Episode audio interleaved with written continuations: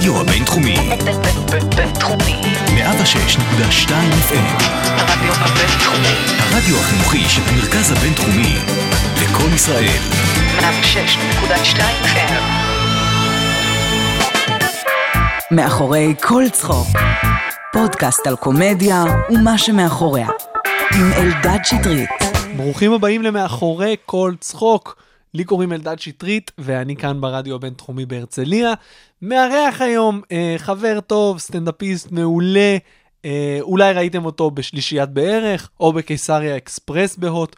קוראים לו גיורא זינגר, והוא הסטנדאפיסט הישראלי-רוסי שמופיע לישראלים רוסים. אה, הוא מונופול בתחום. אנחנו מן הסתם נדבר על זה, איך זה קרה, או איך זה התפתח, איך זה הגיע למצב שהוא הבין שזה הקהל שלו. אנחנו נדבר על המעבר שלו מעולם ההייטק והתכנות לסטנדאפ. כמו כל סטנדאפיסט, מתי שהוא היה צריך לקבל החלטה, האם אני שם את כל הקלפים על הסטנדאפ, או נשאר uh, בעבודה של, uh, אתם יודעים, 9 עד 5, לא כיף, בקיצור. אז הוא עשה את המעבר הזה, ואנחנו נדבר על זה.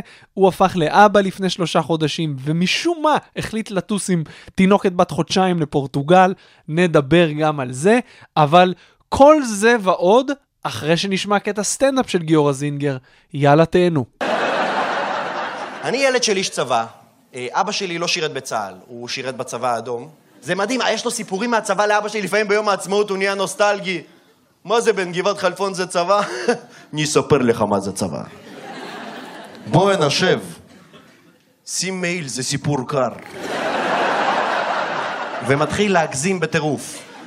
אני זוכר שהלכתי לסיביר, ברגל, יחף, עם דוב, בשלג. אבא שלי שירת במשחקי הכס. גם כן לי פתאום באמצע הקרב מגיע לי חליסי עם דרקונים, מה את משחקת אותה? אני גדלתי בצ'רנוביל, גם לי יש זנב. ירקתי עליה, פרקתי אותה לכל שבע.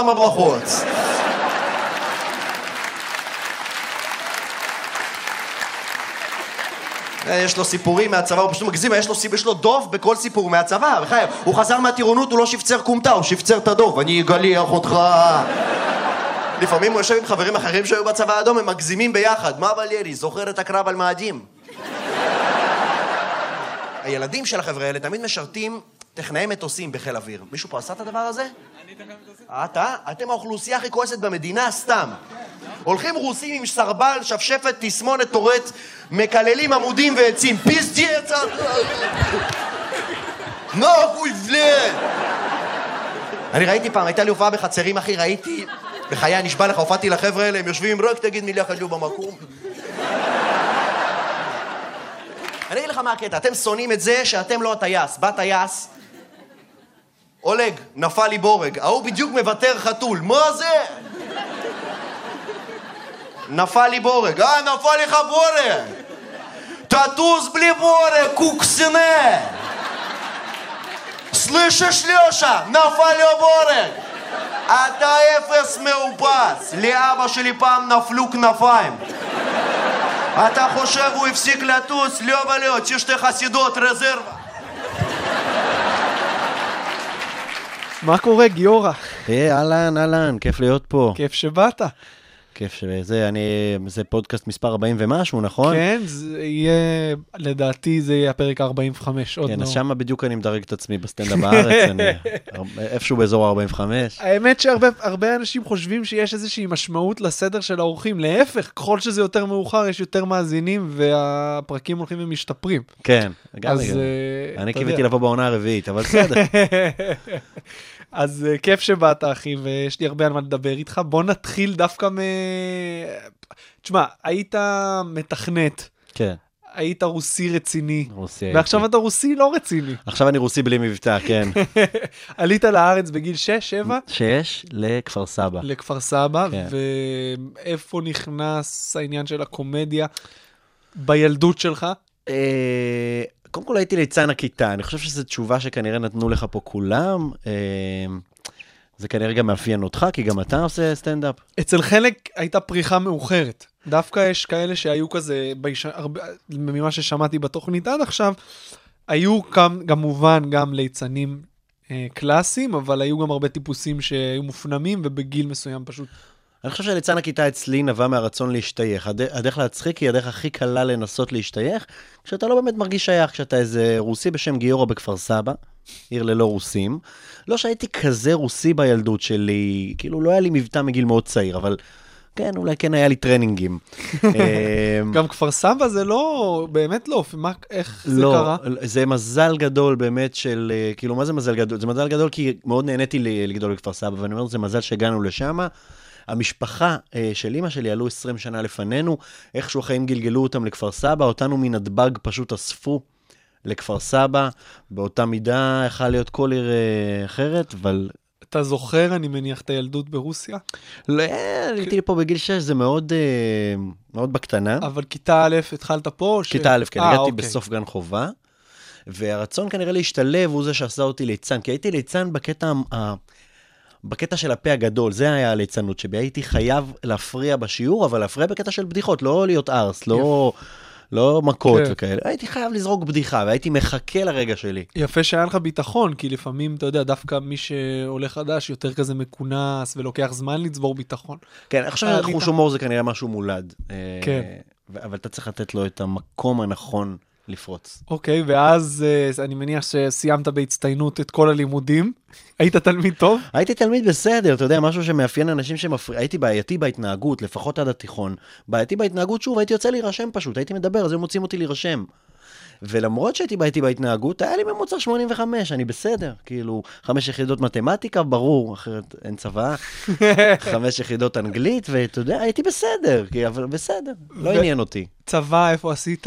נו, בממר"ם. כל הקלישאות. הייתי שש שנים בממר"ם.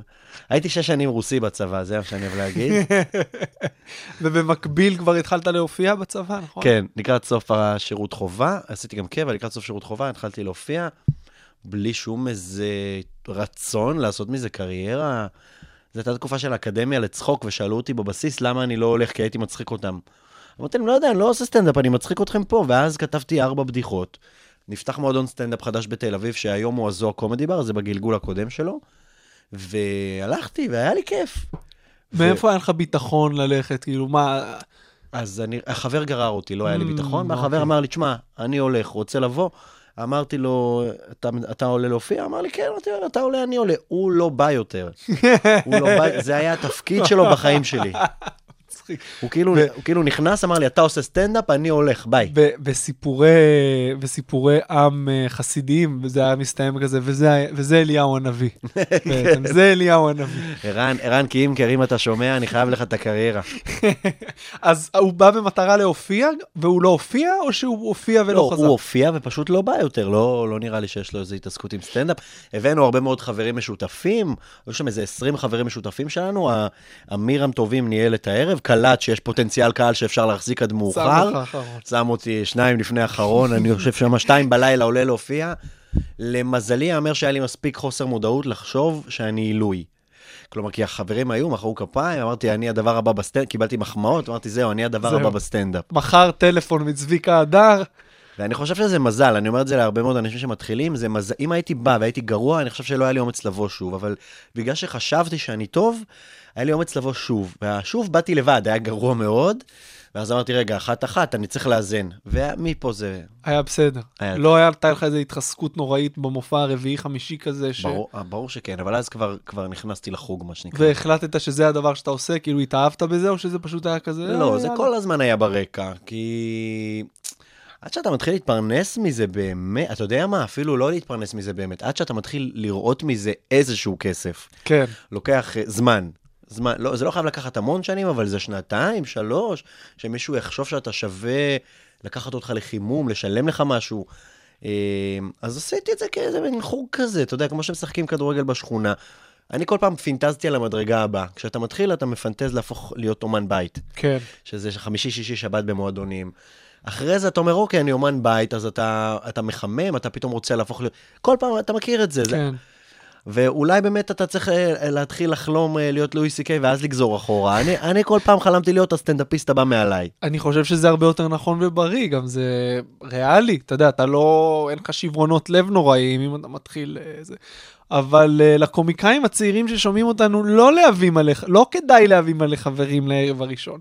או, או לשמונה שנים הראשונות. כן, אה, זה, האבסורד הוא שככל שאתה יותר גרוע, אנשים שקרובים אליך באים לראות אותך יותר, כי הם מתלהבים מזה שאתה מופיע. נכון. ואז כשאתה מתחיל נכון. להשתפר, כולם כבר ראו אותך. וזה נורא מצחיק שהיום אני פוגש אנשים שהיו איתי בצבא, אני לא בצבא כבר עשר שנים, התחלתי להופיע לפני 14, אני פוגש אנשים שראו אותי לפני 12 שנים, ואתה יודע, מבחינתם אתה עדיין מופיע, כאילו זה התייאשת או לא, כן. ואז אני כאילו, אני רוצה להגיד להם, בוא תבוא תראה, באמת, עכשיו אני באמת עושה סטנדאפ, בוא תבוא. אבל uh, זה, לא, זה לא הלחיץ אותך יותר שיש אנשים איתך בפעם הראשונה שם? אה, אני חושב שבאופי שלי אני אדם שצריך איזושהי תמיכה למשהו, אני נורא אוהב ליצור בצוות, אה, כלומר, ו... כי אני ידעתי שאני רוצה אולי איזה פעם לעלות על במה, היה לי סטנדאפ במגירה במשך משהו כמו שנה. אה, אבל לא, אף פעם לא בדקתי איפה יש במה פתוחה, עד שבא מישהו באמת ולקח אותי איתו, הייתי צריך שיקחו אותי יד ביד, ודווקא החברים, אני חושב ש... היה בזה משהו אולי מלחיץ, אבל מצד שני גם משהו מאוד תומך ומעודד. כי שוב, לא באתי לשם באיזושהי חשיבה, עוד שמונה שנים אני אהיה טוב, אני אזמין אותם להופעה הראשונה המלאה שלי. כמה שנים אתה מופיע עכשיו? 14. 14 שנים, אוקיי. ובאיזה שלב אה, נטשת את התכנות? הרי עבדת כמתכנת תקופה. כן, זה היה, אני אחרי הצבא הלכתי לבנק לאומי, אה, ושם הבנתי, זה, זה מזל, כי יכולתי להגיע לחברת הייטק טובה. אם אתם עובדים בבנק לאומי, אני אוהב אתכם. מחלקת המחשוב של בנק לאומי נמצאת בלוד, אזור מאוד הייטקיסטי, ו... כמה דברים שעשו לי צמרמורת עכשיו, גם זה, גם לוד, גם... וואי, נו, תמשיך. ושם אני אמרתי, ראיתי הרבה מאוד אנשים שהם כאילו, מה שנקרא, הם יודעים שהם פה עד הפנסיה, וזה היה מאוד אפור, לא היה אינטרנט אפילו על העמדה, כי זה בנק וזה זה. ושם הבנתי שבאמת שאני לא רוצה להישאר בהייטק. אה, אולי אם הייתי מגיע למייקרוסופט באותה תקופה, אז הייתי נהנה מכל השפים. זהו, זה גם סוג של מזל, שהיית במקום ממש משעמם. מזל רע כזה, כן. כשעוד עשית כבר סטנדאפ, אז ידע, אז כאילו הקוטביות הזאת, איך היית מצליח? אז... אה, לקום בבוקר לשם ואז לא, ללכת? זה, זה בדיוק מה שהיה, היה בעשירי, הייתי מקבל, הייתה לי אחלה משכורת, זה הייטק, אבל... בסדר. והייתי בן 26 עם משכורת הייטק של אחרי ממר"ם כזה, זה היה אחלה, אבל כל שאר הימים שהם לא העשירי לחודש, הייתי פשוט, באמת הייתי קם בבוקר ואומר לעצמי, אני לא מאמין עוד יום כזה. באמת. זה, אתה יודע, זה כמו הקלישאה הזאת של... ואני זוכר שפגשתי אנשים, יצאתי עם בנות שאמרו לי, איך עזבת את ההייטק? זה אחלה כסף. אז אני אומר לה, למה את לא עובדת בהייטק? אמרתי, לא, זה לא בשבילי. אמרתי לה, זה גם לא בשבילי, זה לא... ואחרי אחרי הבנק לאומי הזה התחלתי ללמוד משחק, אה, בהתחלה מכינה אצל יורם לוינשטיין, אחרי זה לימודי משחק מלאים, שלוש שנים בסמינר הקיבוצים, ובמקביל עבדתי בהייטק, כל פעם הפחתתי. זה היה משרה מלאה, שלושה ימים בשבוע, בלימודים המלאים עבדתי מהבית פרילנסר, ואחרי הלימודים עזבתי את ההייטק, זה היה לפני חמש שנים, כמעט חמש שנים, ארבע. אה, אז היית ממש כאילו עשר שנים בסטנדאפ כשעזבת את ההייטק. כן. וואלה. וזה מה שאני אומר להרבה אנשים שמתלבטים איך עוזבים עבודה, אולי, אולי גם לך זה רלוונטי, כי אתה גם עובד בעוד עבודה. כן. אז, אה, אני עכשיו חצי משרה. יפה. אז ברגע, אני אומר שברגע שההישרדות שלך תלויה בזה, בדיוק. אין לך ברירה אלא להצליח. בדיוק. אבל זה מלחיץ מדי. מאוד. זה מלחיץ מדי. אתה, אתה אבל לא היית במצב הישרדותי שאתה תלוי בסטנדאפ. להפך. ביום שעזבתי את ההייטק, אז הייתי, תראה, העבודה האחרונה שלי אבל- הייתה יום בשבוע. לא מתפרנסים מזה. אבל היה לך עוגן מהסטנדאפ כבר. זה לא שלא הרווחת כלום בסטנדאפ ואמרת, אני עוזב את ההייטק והולך לסטנדאפ. לא, אני לא ממליץ את זה, אגב, לכל אה, חובב שמופיע שלושה שבועות, להגיד, אני מהיום אני בסטנדאפ. אבל- ביום שאתה מרגיש עם עצמך, שאתה מספיק שלם עם עצמך, שיש לך הופעה שיכולה להחזיק, והיא עדיין לא מפרנסת אותך, על השלב הזה אני מדבר. אתה אומר, אוקיי, יש לי שעה הופעה, אבל אני עדיין לא מתפרנס ממנה. אתה... אני לא רוצה להמליץ לאנשים לעזוב את העבודה שלהם, אבל אני יכול להמליץ, להגיד שלי זה עבד. עזבתי את העבודה שלי, והייתי פשוט תלוי בסטנדאפ, וחודש לאחר מכן הגיעה באמת המשכורת האמיתית הראשונה שלי מהסטנדאפ. שכבר היית במשרד, או שעדיין לא. אז הייתי פרילנסר. היית אז פרילנסר. הייתי, אה, כן, בין משרדים. והיית כבר, כמה, היית סוגר הרבה הופעות שלך? אז היה לי, פתחתי לעצמי אתר, אה, יתרונות בלהיות איש מחשבים. פתחתי לעצמי אתר והתחלתי לפרסם אותו בגוגל, וכן, היו פונים אליי אנשים אה, פרטיים, אה, פרסמתי את הסטנדאפ יום ההולדת, אירועי חברות, והייתי עושה דברים כאלה, כן. אני שמעתי כמה סטנדאפיסטים אומרים שאתה לא משתפר מסטים של רבע שעה, 20 דקות, אלא מהופעות מלאות. אתה מסכים עם זה? אתה הרגשת את זה קורה ממש בזמן שכבר לא הייתה לך עוד עבודה והיית רק בסטנדאפ? כן, כן. כן, ברגע שהתחלתי להופיע באולמות, אני מופיע באולמות שלוש שנים, בוא נגיד שמה שהייתי לפני שלוש שנים ומה שאני היום, הפער גדול הרבה יותר ממה שהייתי Mm. לפני שלוש שנים ולפני שש שנים. כן, ברגע שהתחלתי לעשות הופעות באמת, אז הקפיצה היא נהיית, אתה לומד להחזיק הופעה. כן, זה עוד, עוד פרמטר. כמה זמן לקח לך בעצם להרגיש בנוח לעשות מופע שלך? כמה זמן לקח עד שאמרת, זהו, אני, כמו שאתה עולה במרתון ב- ב- ב- ב- בסופאשים, ואתה אומר, אה, אני לא צריך עכשיו לתכנן איזה 20 דקות אני עושה, אני עולה, אני יודע בערך מה אני עושה. נכון. או שזה עדיין, אתה, אני, אני תמיד, לא, בהופעה מלאה אני יודע בערך ב-90 אחוז. יש לך מתווה שהוא די קבוע. כן, יש הופעה, כן, יש הופעה, אבל 90 אחוז. אני כן אוהב להשאיר מקום להפתעות, זה נחמד. זה גם נחמד וזה גם בונה לך את ה... כל הזמן, את בונה. ברגע שאתה לא עולה עם איזה, מה שנקרא, כמו מחזה, אתה לא עולה עם הצגה כתובה ברור. ב-100 אחוז, אז ההופעה שלך פשוט כל הזמן גדלה מעצמה. מעצם זה שאתה מופיע, ההופעה משתפרת. לכן אני גם אומר לאנשים שמתחילים להופיע, אל תנסה לכתוב את העשר דקות המושלמות. תתחיל להופיע, הדקות יקרו לבד. בדיוק. זה, זה אחד הדברים הכי חשובים, אגב, שאתה לומד, אי אפשר לתכנן את זה, זה פשוט קורה. כשאתה, ככל שאתה תופיע יותר, זה פשוט... בן אדם צריך להתחיל להופיע כשיש לו אה, 100 מילים לבוא איתם לבמה, את כל שאר המילים הבמה כבר תיתן לך. כן, אני, אני חושב שהרבה אנשים שמת... מה זה מתעכבים? שלוקח להם זמן לעלות בפעם הראשונה, זו בגלל הטעות הזאת של אני צריך שזה יהיה ממש מצחיק, זה לא מצחיק, זה לא משנה הפעם הראשונה. לא, פשוט- גם לא, גם לא הפעם גם לא, ה-200. בדיוק. אה, כשהתחלתי להופיע הייתי מצלם את עצמי, חמש דקות בבמה פתוחה, הייתי מצלם את עצמי כל שבוע. שחר חסון היה אז מנחה במה פתוחה, אה, שהרצתי אותו בטירוף, ואני זוכר שהוא אמר, אה, הייתה חברה טובה שהייתה באה איתי ומצלמת אותי. הוא אמר לה, זה לא רלוונטי לו. את מצלמת עכשיו דברים שהם לא רלוונטיים לו בחמש שנים הקרובות, ובאותה תקופה אתה לא מצליח להבין, כשעוברות חמש שנים, אז אתה אומר, הוא צ... כאילו, ברור. מה, הוא צודק מאוד. והיום יוצא לך להקליט, אתה מקליט הופעות, שאתה עולה לבדוק חומרים חדשים? אני מצלם את כל ההופעות המלאות שלי, אה, גם בשביל להוציא קטעים לאינטרנט במידה וקורה משהו יוצא דופן, שקורה לאחת ל... אני יודע, עשר הופעות, וגם אה, פעם בכמה הופעות אני רואה. אה, בעיקר הופעה טובה במיוחד אני אוהב לראות, כי היא נולדים בה הרבה פאנצ'ים, אז צריך נכון. לשמור אותם. נכון. ואיך אתה, אתה בודק קטעים חדשים במלאה שלך, או שאתה במועדון בעיקר? כן, כן. אני בודק ב, בעיקר במלאה. במועדון יש לי, זה, יש לי חסם, אה, אני לא יכול לעלות עם קטע חדש כי אני מפחד שהוא יתרסק ואז כל הבלוק החדש יתרסק. אז אני אומר, אני אעלה, אני אתן כמה בנקרים, אה, נגמרים הבנקרים, מסמנים לי שאני צריך לרדת. ואז בשתי דקות שנשארו אני זורק איזה שמונה פאנצ'ים חדשים. אה, אבל למה, אם אתה עולה ויש לך, כל קטע תלוי בבלוק שלם, אתה לא יכול לבדוק דקה. זה תמיד הפער הזה בין אני רוצה לבוא לבדוק לבין אני רוצה בסופו של עניין גם להצחיק פה את הקהל. נכון. אז, ה...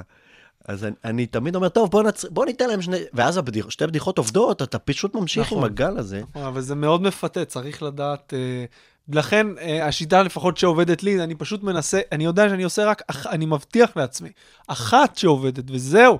אני גם לא נותן לעצמי, אני בוחר אחת שלא יכולה להתפתח. אתה, אתה צודק, אתה צודק ואני טועה, לא, ואני אני- אומר לך את זה אין בוודאות. צודק, לכל אחד עובד משהו אחר. זאת אני- הדרך היותר נכונה לבדוק חומר, לבוא... לעשות אחד שעובד, וזהו, ואז בסדר, אז לא יעבוד.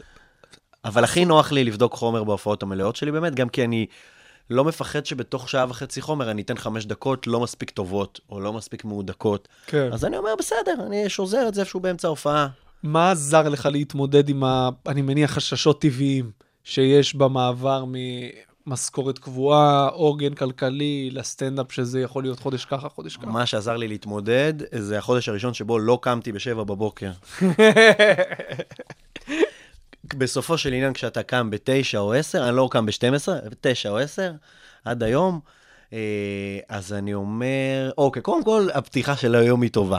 אז כבר התחלנו בסדר. מה זה, פשוט האמונה בעצמי, אני חושב שהיא עזרה לי להתמודד. שאלת מתי אתה מתחיל להרגיש בטוח בעצמך, אני חושב שהתשובה לזה היא הרבה לפני שאתה באמת טוב. וזה, וזה, וזה דבר נכון. אתה כל הזמן צריך להאמין שאתה שווה, אתה לא יכול כל הזמן לחיות באיזה רגשי נחיתות שאתה לא טוב. אי אפשר, זה... הרצון להשתפר צריך להיות שם, אבל גם הרצון, אה, אה, גם, גם ההבנה שיש לך מה לתת או מה להציע, צריכה להיות שם, אחרת אתה פשוט לא תרצה לבוא להופיע. ברור. וזה עדיין מדרון מאוד חלקלק בין עודף ביטחון ל- למציאות. קשה תמיד, כי תמיד בפרספקטיבה לאחור אתה אומר, בואנה, איך עשיתי את זה? איך, איך הייתי כזה גרוע?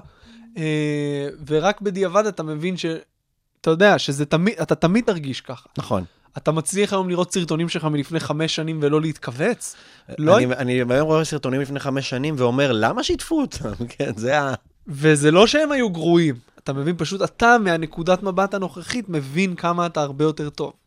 וזה זה תהליך טבעי וחשוב ומעניין. כאילו, גם, גם ההבנה שאתה כל הזמן תשתפר, היא גורמת לך, זה כיף. כן, וקשה לראות את זה, כי זה כל פעם ממש קצת, אז זה מרגיש כאילו אתה לא משתפר.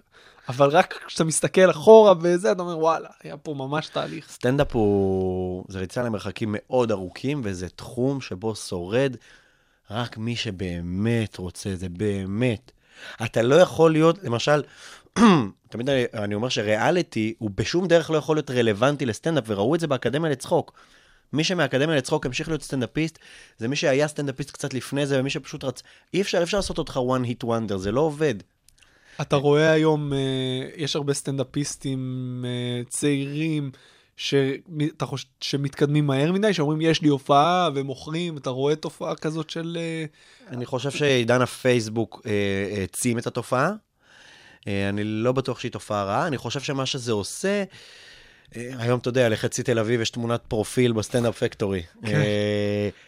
ולא, וזה...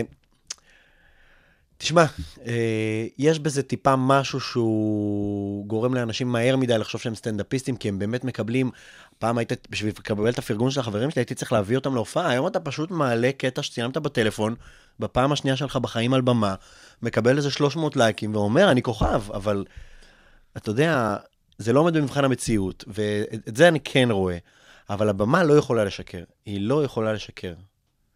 והפייסבוק כן. פייסבוק ממש יכול לשקר.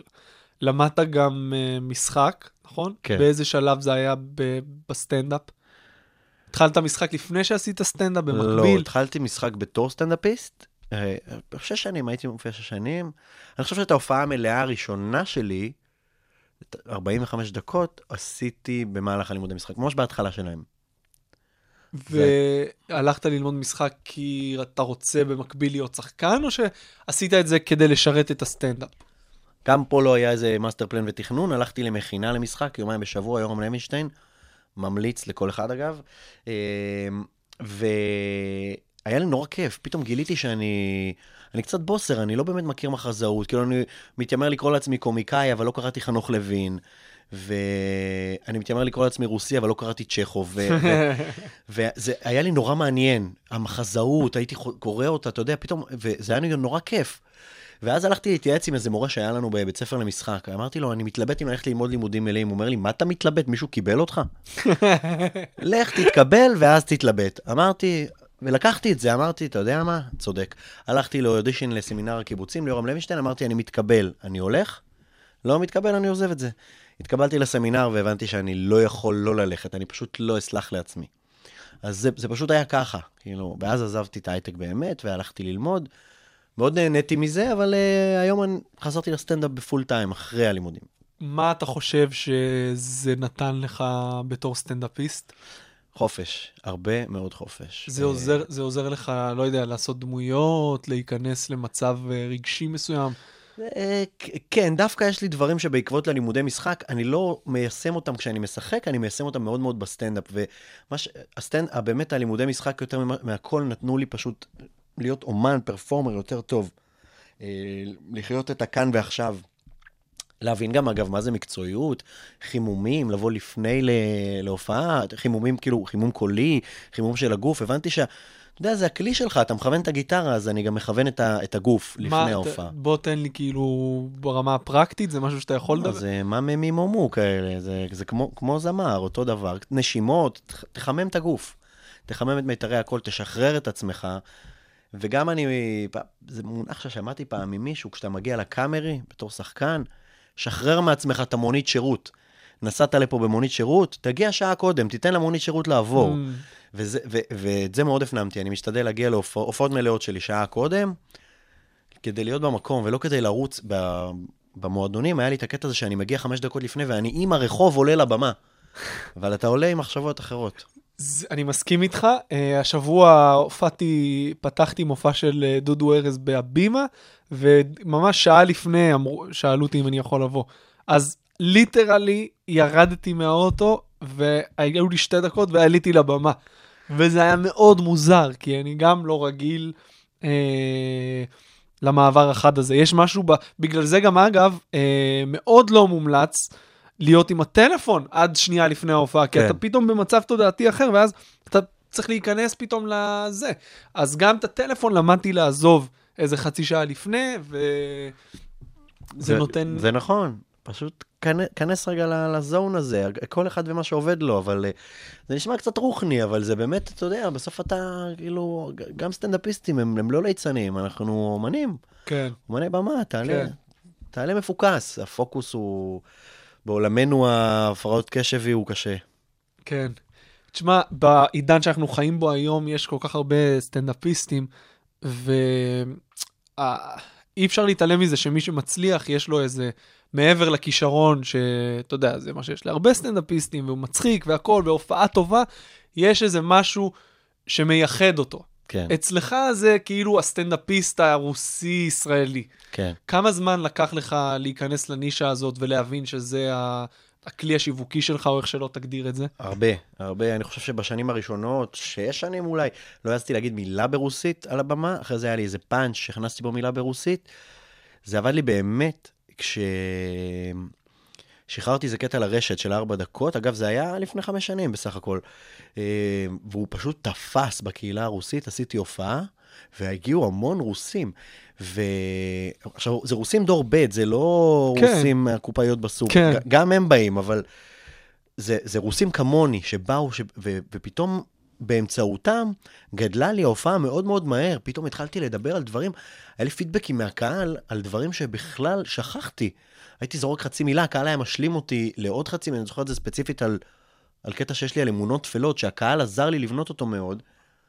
ואז הבנתי שני דברים, הבנתי שברמה, ב, ב, ברמת הקהל, יש לי הרבה מאוד קהל שאף אחד לא פנה אליו, וגם ברמת החיבור שלי להופעה שלי, אני פתאום מרגיש חיבור אמיתי. אני לא עוד בן אדם שעומד ומספר בדיחות, אלא אדם שעומד ומספר סיפור על עצמו. וד, ואז אז אתה מתחיל להרגיש, וזה אולי בדיוק מה ששחר התכוון, שזה לא Mm. רלוונטי בחמש שנים הראשונות. כי בהתחלה אתה עושה סטנדאפ, כמו שנראה לך שסטנדאפ צריך להיות. ורק אחרי כמה זמן אתה מבין, ש...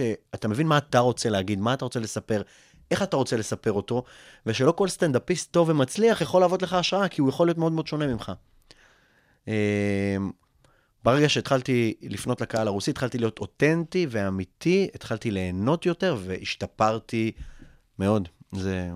ואתה מרגיש שהקהל שבא היום להופעות שלך מצפה לזה? זאת אומרת, נתח גדול ממנו זה ממש באים בגלל ה title הזה, הסטנדאפיסט שעושה סטנדאפ על החוויה הרוסית בארץ. כן, היום כבר כן, כי זה משהו שעבר מפה לאוזן, אז באים אליי באמת הרבה מאוד אה, יוצאי ברית המועצות, והוריהם וילדיהם, אה, שזה נתח מאוד גדול מהמדינה, הי- הייתי אומר שהקהל שלי הוא חצי-חצי.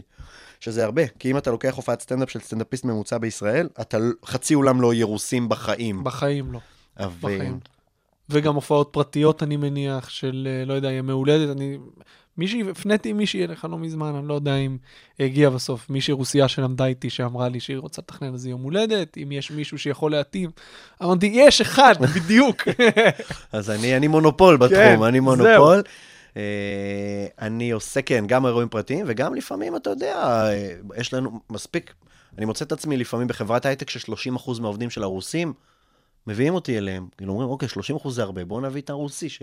מדהים. אבל uh, חשוב לציין, לצורך, לטובת המאזינים שלנו, שגם ה-70% האחרים יכולים להבין את ההופעה, זהו, ברור. הופעה בעברית. וואי, ועכשיו כשאתה אבא, כמה, כמה חומרים אה, הושפעו מזה? אה, תראה, תמיד שאלו אותי למה עוד אין לי ילדים, אני בן 35, זה גיל אה, לא מאוד צעיר להביא ילדים, עכשיו נולדה, שלושה חודשים, ואמרתי שאני עוד אין לי ילדים כי אני עוד אוהב את ההופעה שלי. ברגע שאני ארגיש שאני צריך הופעה חדשה, אני אביא ילדים ואני אעשה הופעה חדשה. כי בוא, בוא תהנה ממה שיש. ילדים מביאים איתם הופעה. אה, אתה עדיין קם בתשע, עשר?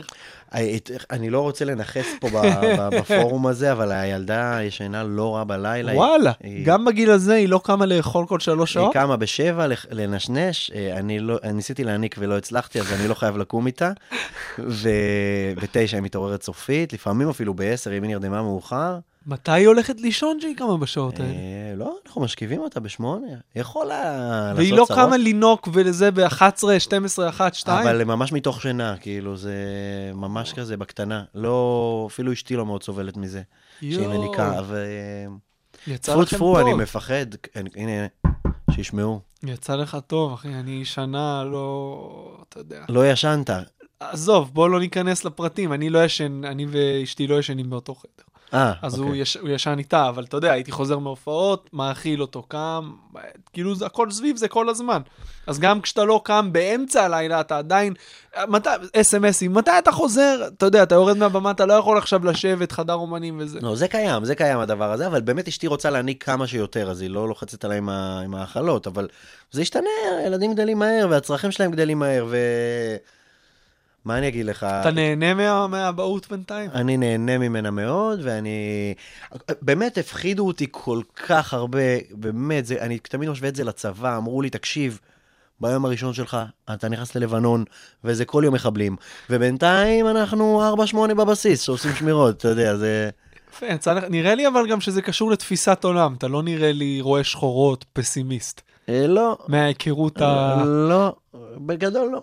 אז, י- לא. אז זה לגמרי נראה לי קשור לפרספקטיבה. נראה לי שזה פרספקטיבה, כי אם באת לזה בגישה חיובית מלכתחילה ומאוד רצית את זה, אז... כן, אה, ויש, טמון בילדה הרבה מאוד חומר, זה גם דברים נורא מצחיקים, כמו שאשתי אמרה לי, למשל, אה, תקלח את הילדה, הייתי איתה כל היום, אני קצת עייפה, בא לי לנוח על הספה. אמרתי לה, בכיף, לקחתי את הילדה, נכנסתי איתה לאמבטיה, ומיד אשתי נכנסה אחריי ועמדה שם כמו רס"ר, חילקה פקודות. זה, זה היה לנוח על האמבטיה שלה. אז אה, אמרתי לה, לא רצית לנוח? היא אמרה, אתה עובד, נוח לי. אה, אז, אז, והדבר הזה, הרגע הזה, כשהוא קרה, אמרתי לה, קחי רגע את הילדה, הלכתי לטלפון, רשמתי את זה, אמרתי, זה פאנץ', זה חייב לקרות. אז אתה יודע, כשהילדה הכי הרבה בוכה, ואתם בתור הורים הכי עצבניים, אתה אומר, מתחבא פה פאנץ', אני רק צריך למצוא שנייה עשר שניות לכתוב אותו בטלפון. אני ממש בשניות שהוא יצא לאוויר העולם, הלכתי לכתוב בטלפון. כי אתה יודע, ברגע ש... אני לא יודע אם... ראית את הלידה? היית בחדר לידה, ראית את. ראי, לא, הייתי מהצד, הסתכלתי על, על אשתי, על הפנים. אה, אוקיי. אז אני, המילדת ביקשה ממני עזרה. אה, כאילו, אוקיי. תרים את הרגל, תראה אם אתה רואה ראש. איפה ילדתם באיקאה? מצחיק. אמרתי לה, אין לי שום רקע רפואי, אני סתום אחושרמוטה, מה, איך את נותנת לי את האחריות הזאת? אני לא רק, תראה אם אתה רואה ראש מתחיל לצאת. אני חייבת פיפי. כן. עכשיו, זה לא נראה כמו ראש בהתחלה, כי פשוט ראיתי משהו עגול, שעיר, זה נראה כאילו יולדת קוקוס, אתה יודע. וברגע שעלה לי הדימוי הזה, אמרתי, אני חייב לכתוב את זה, ועליתי עם זה כמה ימים אחרי, ואמרתי, זה כל כך ספציפי, הדימוי הזה, לא היה לי מושג, בדרך כלל אתה יכול להגיד, זה יעבוד, לא יעבוד, וזה עבד. ו... אני, אני גם uh, מגלה שכשאני מספר קטעים על ה... הרי אתה מפחד שיהיו לך אנשים, שאתה יודע מה זה, ליד... אתה מדבר על תינוקות, אתה פונה לאנשים מאוד ספציפיים, גם מי שיש לו ילדים בני עשר כבר שכח. ובטח ובטח מי שלא היו לו ילדים, ובטח ובטח סבים וסבתות. אז אתה נורא מפחד שאתה פונה אליהם עם משהו שהוא העולם שלך וזהו.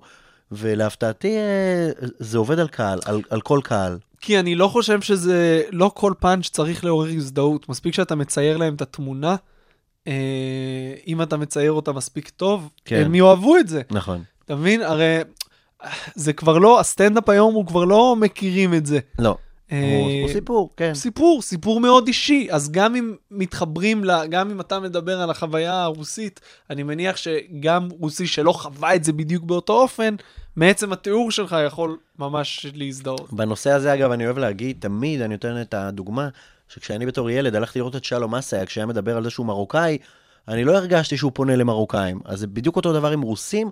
אני לפעמים מרגיש הקבלה של הרוסים כלהיות ישראלים לגמרי, כמו שהמרוקאים היום הם ישראלים ללא עוררין, אז הדבר הזה לפעמים לוקה בחסר בתרבות שלנו. כלומר, רוסי הוא רוסי, מזרחים, אשכנזים הם ישראלים, אבל הרוסים הם עדיין רוסים, וגם גם על האתיופים זה כמובן נכון, שאתיופי יפנה לאתיופיה. מאוחר יותר.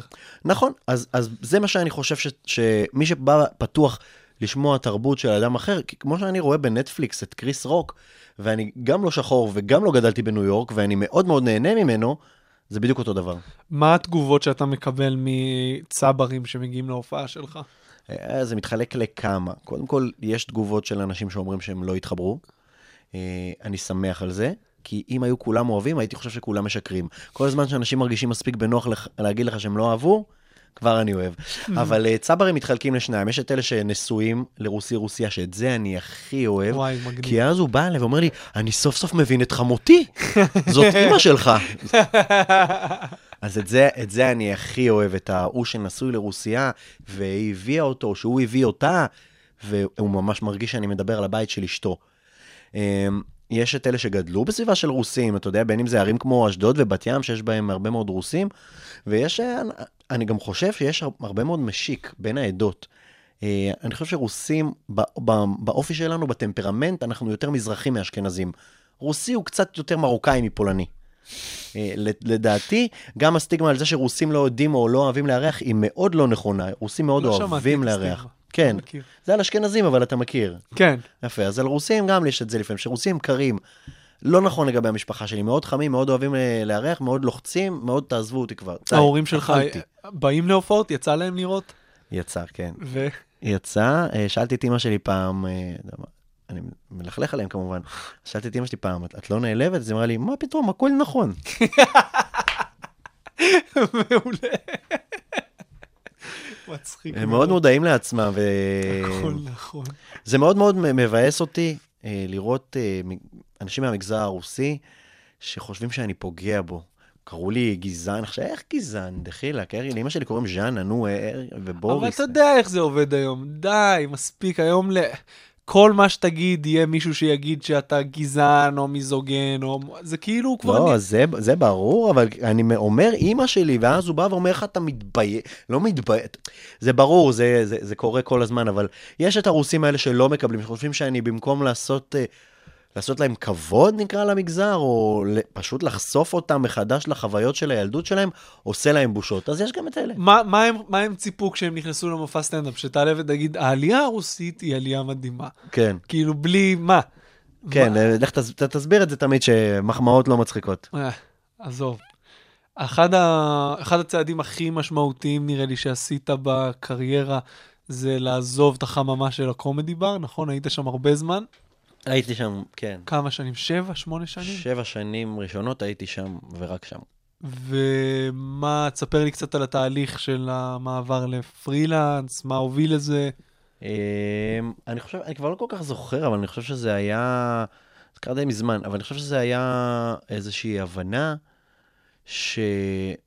בוא נגיד, מימשתי את הפוטנציאל שלי במקסימום בחממה הזאת.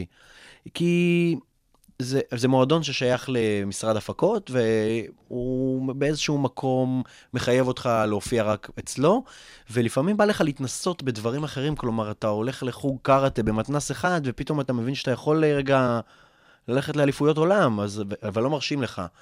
אז הרגשתי באיזשהו מקום שזה ככה, וגם באיזושהי רמה של קפיצת דרך מקצועית, הרגשתי שאני אני חסום שם. לא באשמת אף אחד, פשוט אה, הרגשתי שאני צריך קצת יותר דרור, ואולי גם קצת, אה, שוב זה חוזר להישרדות שדיברנו עליה בהתחלה, קצת יותר להרגיש שאני תלוי בעצמי ואין לי אף אחד לבוא אליו בתלונות. כי כשאתה נמצא במשרד, אה, משרד הפקות שלכאורה מייצג אותך, אז אתה יכול לבוא להגיד לו, אני רוצה הופעות, למה אין לי הופעות? וכשאתה לבד, תלוי בעצמך פרילנס, אתה צריך להביא לעצמך את העבודה. ואין לך תלונות לאף אחד. וזה באמת היה הצעד הראשון. לפני שעזבתי את ההייטק, עזבתי את המשרד הזה, ואמרתי, אוקיי, עכשיו אף אחד לא יביא לי עבודה, בכלל, אז אני חייב לייצר אותה לעצמי, והיא התחילה להיווצר. כבר, כבר הייתה לך הופעה משלך, אני מניח. הייתי לי-. הייתי לקראת. עשית- לא עשית מלאות?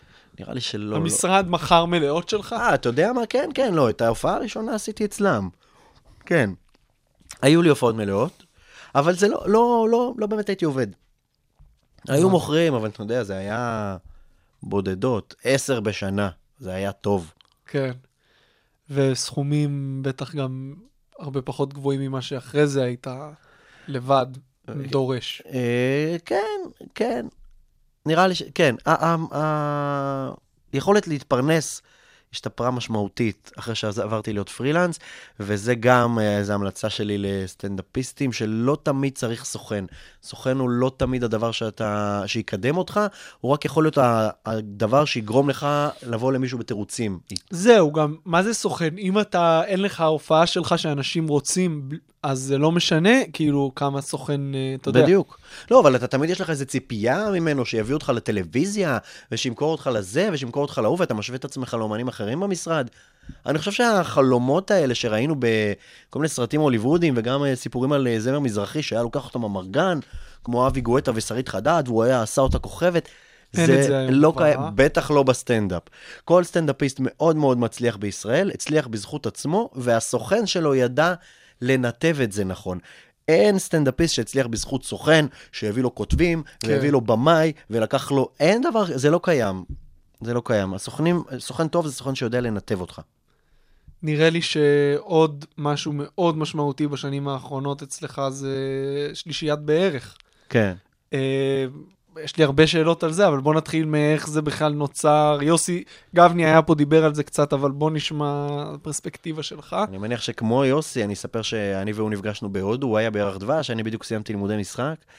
וכמו כל מפגש בין שני סטנדאפיסטים שבטח קורה לך אחת לשבוע, אתה אומר, אחי, בוא נדבר ונעשה משהו. וזה, וזה בדרך כלל, בזה זה נגמר. איכשהו אני ויוסי אשכרה נפגשנו ועשינו משהו. אה, פגשנו את אה, עומר באותה תקופה שסיפרנו לו, והוא אמר, אני רוצה להצטרף. אה, שוב, גם פה לא היה איזה master plan, אלא פשוט רצון לעשות סרטון. חיפשנו מי שיעשה אותו איתנו, במאי, צלם. פנינו לסטודנטים למשחק, הבנו ששם זה טמון, כי גם הם רוצים להתפתח, ואין לנו תקציבים לשלם עכשיו כבר לאנשי מקצוע מאוד מנוסים.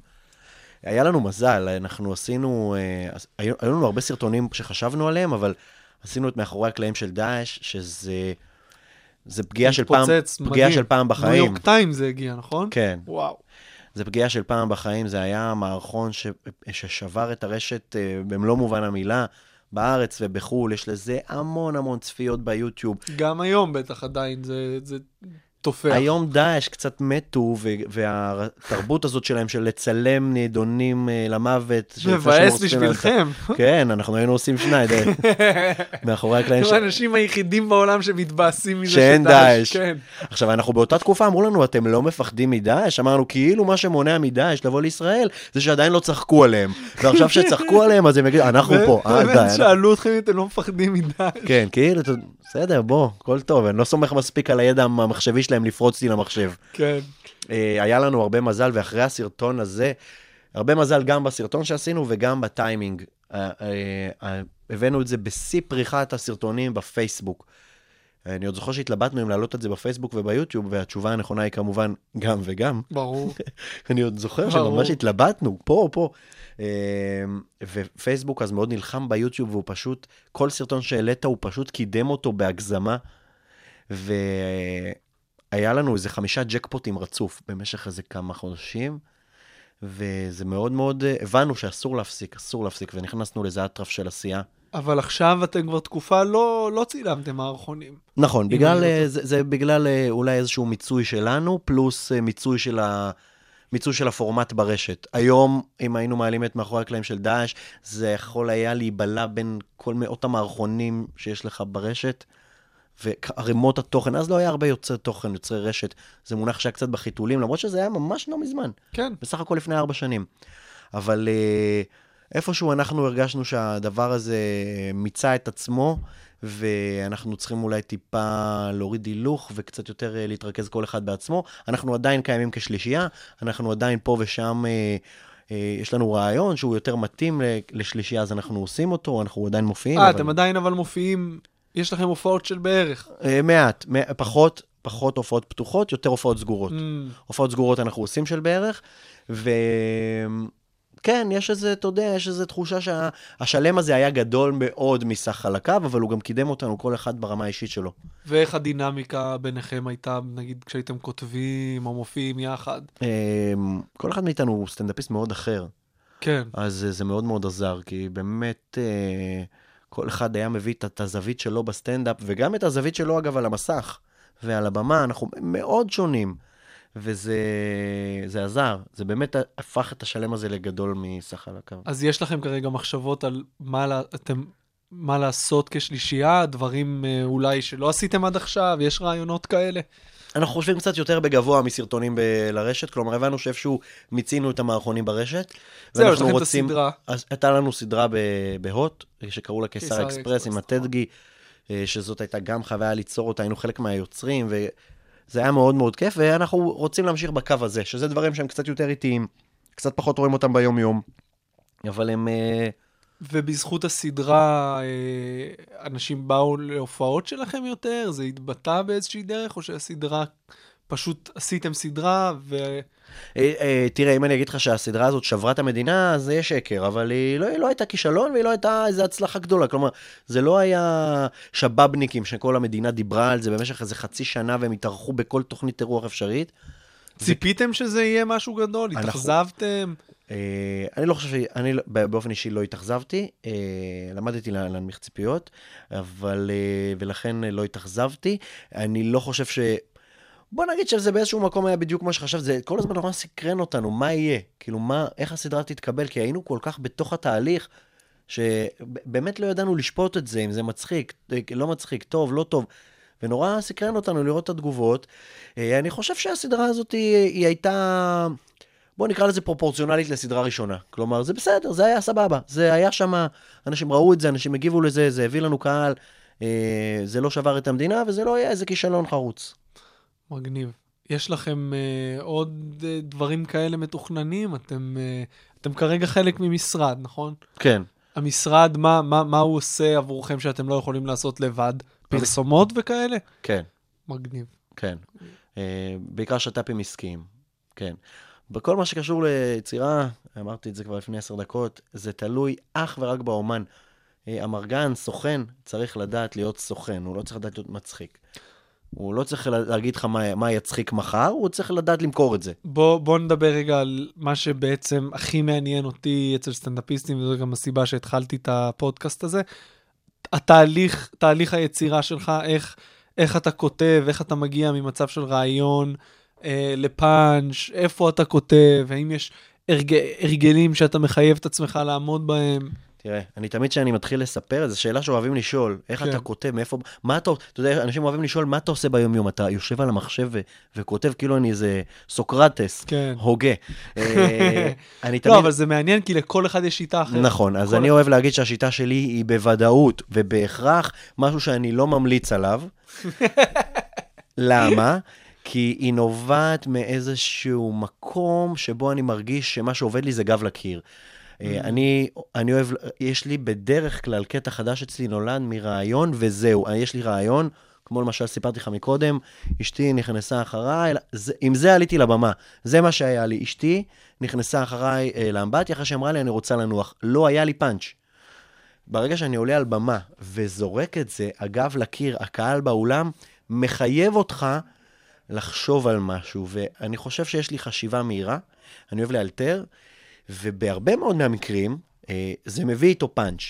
בהרבה מאוד מהמקרים הפאנץ' הזה גם משתפר אחרי שלוש או ארבע הופעות, בהרבה מאוד מהמקרים זה גם מביא איתו בדיחה מאוד גרועה שזורקים לפח. כן, כמה זמן אתה, אתה אם, אם היא גרועה מאוד בפעם הראשונה, אתה לא מנסה אותה יותר, אתה מנסה בעוד וריאציה.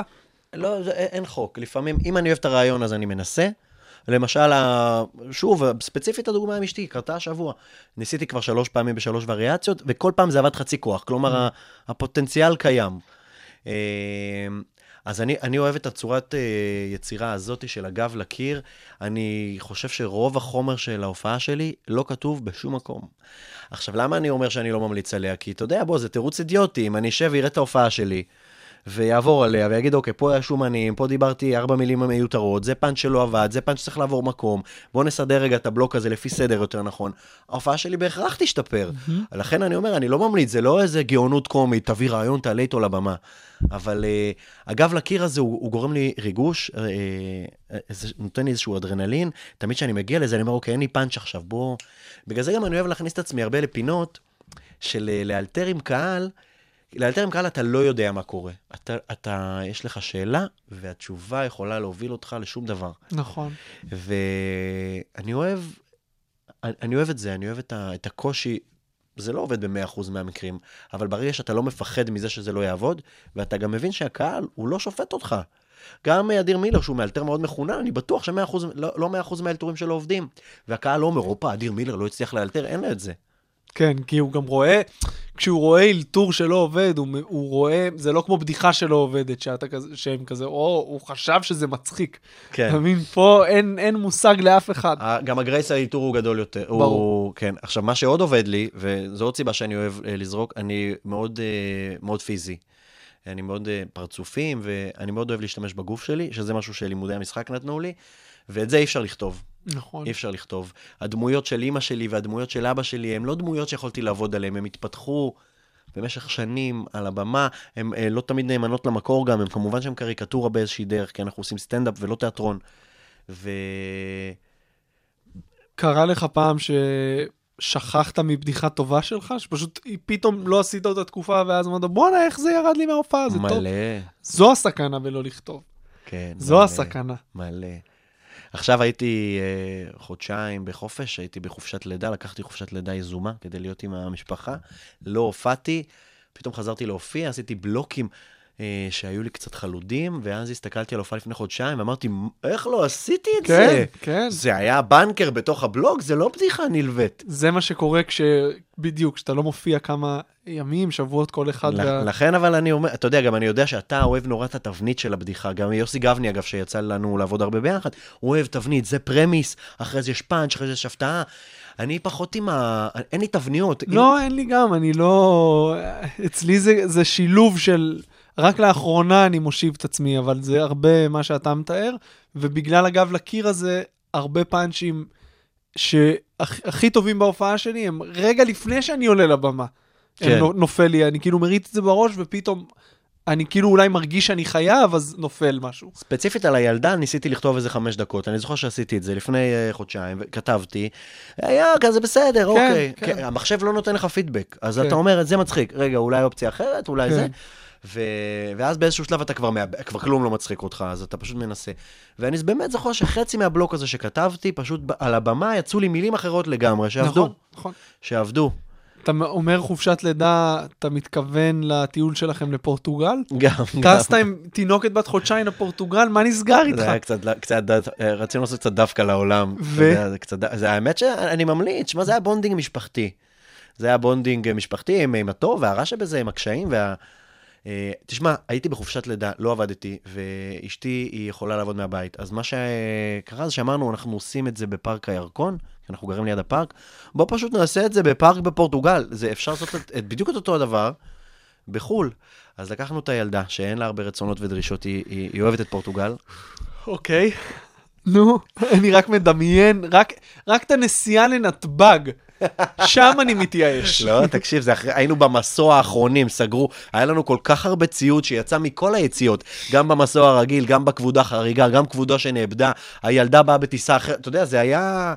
וואי. זה היה מטורף, היה לנו כל כך זה היה הרבה יותר, אל ציוד. תגיד לי שזה היה יותר טוב מרע, הטיול הזה. לא, חד משמעית. חד באמת? משמעית. גם בכל פעם שאשתי, אשתי, נגיד אני נהגתי ואשתי חוותה קושי בלהרדים את היל, בלהרגיע את הילדה בסלקל, כי היא באמצע הטיול החליטה שהיא לא אוהבת נסיעות. היא אהבה מה אתה נסיעות. רוצה היא בת חודשיים? אתם לא יודעים עליה כלום. נכון, אבל גם היא לא יודעת עלינו, אנחנו לומדים אחד את השני. בונדינג, מי ישמע, אתה כזה, אה, יומיים לא, מה? bonding אחרי חוד- חודשיים חיים? היה פה, איזה, היה פה איזה רצון לבחון את הדבר הזה. אנחנו אנשים שמאוד מאוד אוהבים לטייל. אה, כן. אני תמיד אומר, אנחנו אוהבים לטייל, אנחנו לא אוהבים לטוס לחו"ל. אה, נדיר שנטוס לשלושה ימים בברצלונה, אנחנו בדרך כלל מגזימים. טוב, אנחנו כבר בברצלונה, בואו נעשה טיול בסרביה, למה לא? אנחנו כאלה. האיזי ג'ט הוא כבר פה. כן. אה, ואמרנו, אנחנו לא רוצים שהעובדה שנולדה לנו ילדה תוריד אותנו מזה. אז אה, בוא פשוט ניקח את הילדה ונעשה את זה איתה. אה, אם זה, זה יותר טוב מרע, אין ספק שזה לא כמו לטייל לבד, אין לך ערבים, והלו"ז שלך, היא מחליטה אותו. ברור, אבל היינו באיזי, היינו באיזי, לא טסנו לשלושה ימים לקרוע את ליסבון, היינו באיזי. אז סך הכל, אתה, תשמע, אם, אם, אם החוויה הזאת עברה לך סך הכל בצורה חיובית, אז אתה בן אדם מאוד אופטימי ו, אה, ראייה. ילדים עשו לך רע, אה? אני, יש לי כרגע אחד ועוד אחד בדרך. כן? מתי? זה בעיה. בדצמבר. בן או בת, או שאתה לא יודע? מחר אני אדע. אז, אה, בוא נקליט, רוב. הסיכויים שבת, אבל לפי הסקירה הראשונה... כן. הוא אמר, אני לא מתחייב, זה 55 אחוז. אתה. יודע, גם הוא בא, הוא בא הכי כזה, הנה ראש, הנה רגל, ואם אפשר לראות פה שפתיים, טוב שהוא לא, אני רואה פה מנוש ענק. קבל פוט, הנה כן, פוט, הנה פוט פוט. מהיפים. כן. אה, תגיד, ואתה, לך זה תרם לסטנדאפ? ה- זה שינה את הסטנדאפ, זה שינה את ההרגלים שלי. אה, זה כן הפך אותי ליותר יעיל עם הזמן שיש לי. נכון. אה, כן, אה, כבר הזמינו אותי, מחר יש לי הופעה, הזמינו אותי אימהות צעירות באיזה קיבוץ ליד אה, הכנרת, בזכות קטע על, על הלידה ביוטיוב, שזה כאילו, אני אומר, וואו, עכשיו, איך הם- הפכתי לסטנדאפיסט שבא להופיע להורים צעירים? זה, זה קורה ככה, הרי, כן. כאילו, אתה סטנדאפיסט לחיילים, לחיילים, לחיילים, כן. לחיילים, הופ, הורים. עכשיו, היא ראתה קטע ביוטיוב שלי של שלוש דקות על לידה, זה מה שיש לי. כן, זהו, זה מה היא לא שמצחיק שאתה... שאר הזמן. זה כמו שתמיד שואלים אותי, יש לי קטע שמאוד הצליח, של אה, אבא בצבא האדום, שזה הקטע שהכי מצטטים לי. תמיד אני בא להופעות, אומרים לי, למה לא עשית אבא בצבא האדום? אני אומר לו, כי אתה מכיר את זה, אתה לא תצחק מזה. כן. אתה לא תצחק מזה יותר. אבל אם הגעת לשלב של אה, תעשה את הקטע הזה, זה שלב יפה בקריירה. שלב אה, שמבקשים ממך בדיחה, שיודעים איך היא הולכת. זה או שלב יפה בקריירה, או שאתה מספיק מבין איך פייסבוק עובד. פשוט תשלם על זה מספיק כסף, ומספיק אנשים יראו את זה. יש לך בדיחה שעברה תהליך ארוך, כאילו, ש... שהשת... מה הבדיחה שלך שהשתנתה הכי הרבה לאורך השנים? אה, יש, יש לי כאלה. יש לי בדיחה שלא השתנתה בכלל, כמעט מהיום הראשון שהתחלתי להופיע, היא עדיין קיימת בהופעה, אני אוהב אותה מאוד, והיא פשוט, היא 99% מהפעמים, זה בדיחה על חנות חיות בתל אביב. שפתוחה 24 שעות ביממה, אז אתה אומר, מי צריך חנות חיות שפתוחה 24 שעות? מה הסיכוי ששלוש בלילה? אני יושב בבית עם טרנינג, פתאום עובר לי בראש, יואו, איך מתאים שרקן עכשיו. זו בדיחה שגורמת לי להבין שמילה מצחיקה לפעמים יותר מצחיקה מהתובנה. כי אם הייתי אומר לך, יואו, איך מתאים חתול עכשיו, זה לא היה מצחיק. המילה נכון. שרקן שרקן. היא שמצחיקה בבדיחה הזאת. למרות שגם אוגר היה עובד. יכול להיות. גם ו- תוכי. וחמוס. וחמוס, איך מתאים תוכי. חמוס זה קצת יותר מדי רחוק נראה לי. אבל אני דווקא כן אוהב את הדבר הזה שאני מעלה קטע לרשת, ואני מרגיש שהקטע נצפה על ידי מי שאוהב אותי, מי שבא להופעה שלי ראה אותו, אני שם אותו בצד, חוזר עליו אחרי שנה, ואני מרגיש שיש לו שוב מקום על הבמה. וואלה, כן. זו שיטה ש... זה עוד לא שמעתי. לחזור למה, כאילו, מגניב. לא להכל, לא, יש קטעים שעלו לרשת, אבא בצבא האדום לא קיים יותר. הוא יצא לי מה system, אה, גם היה לי בלוק על חיילים שאני לא עושה יותר, אז, אז כבר גם הוא לא שזור לי בתוך הבלוקים. אבל למשל, יש לי קטע על, אה, שעשיתי על חינה, רוסי בחינה. שזה קונטרסט שבכלל מאוד מאוד מעניין אותי, בעיקר הרבה מאוד בזכות הקהל שלי, שבאים אה, רוסים ומזרחים מעורבבים שנשואים אחד לשני. ורוסי בחינה זה משהו שעשיתי וקלטתי כמה פוטנציאל יש להתנגשות בין העדות. אז זה היה ברשת, הצליח באיזושהי רמה, והיום הקטע הזה קיים בהופעה במתכונת אחרת לגמרי. התובנה אותה תובנה, הבדיחות שם שונות. אתה מרגיש שבתקופות שאתה, שאתה מעלה סרטונים חדשים, חד משמעית יש עלייה במכירות ולהפך, אם לא העלית תקופה אז אתה מתקשה? כן, כן. זו, זו הצורה למכור היום.